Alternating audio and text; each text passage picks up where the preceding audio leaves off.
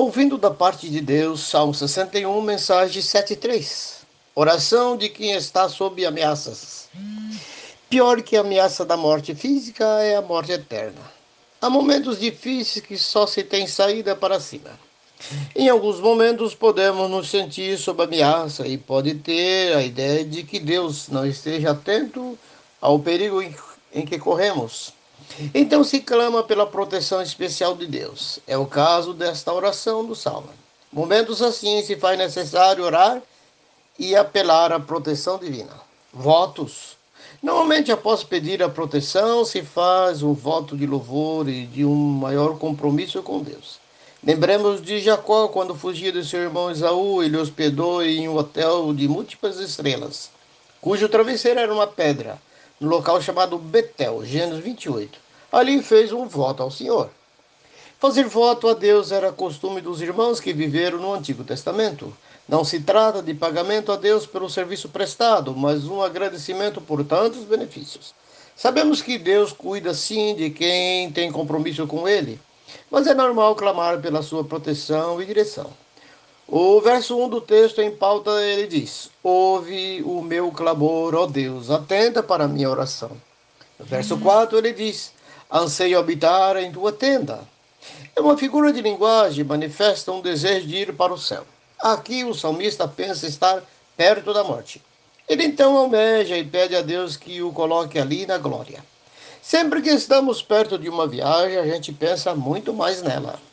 Lembremos da mensagem do Salmo 23, onde o salmista diz: Habitarei na casa do Senhor por longos dias. Querido, você tem se preocupado também em estar na glória com Cristo? O céu foi feito para os que andam em conformidade com os propósitos de Deus e, arrependido dos seus pecados, confessa a Cristo e o aceita como Salvador. Se quando vamos viajar nos preparamos e fazemos as devidas reservas no destino, quando se pensa em ir para o céu, também precisa fazer o mesmo. Mas aviso de uma coisa: é preciso fazer sua reserva na hospedagem no céu enquanto está em vida, antes mesmo de partir em viagem. Somente um tolo viaja sem a devida providência. Após a morte não há como reivindicar e nem é possível que o outro faça em seu favor. Não existe a possibilidade de deixar uma procuração para tal. Somente o titular pode fazer isso. Você já ouviu falar sobre o bobo da corte?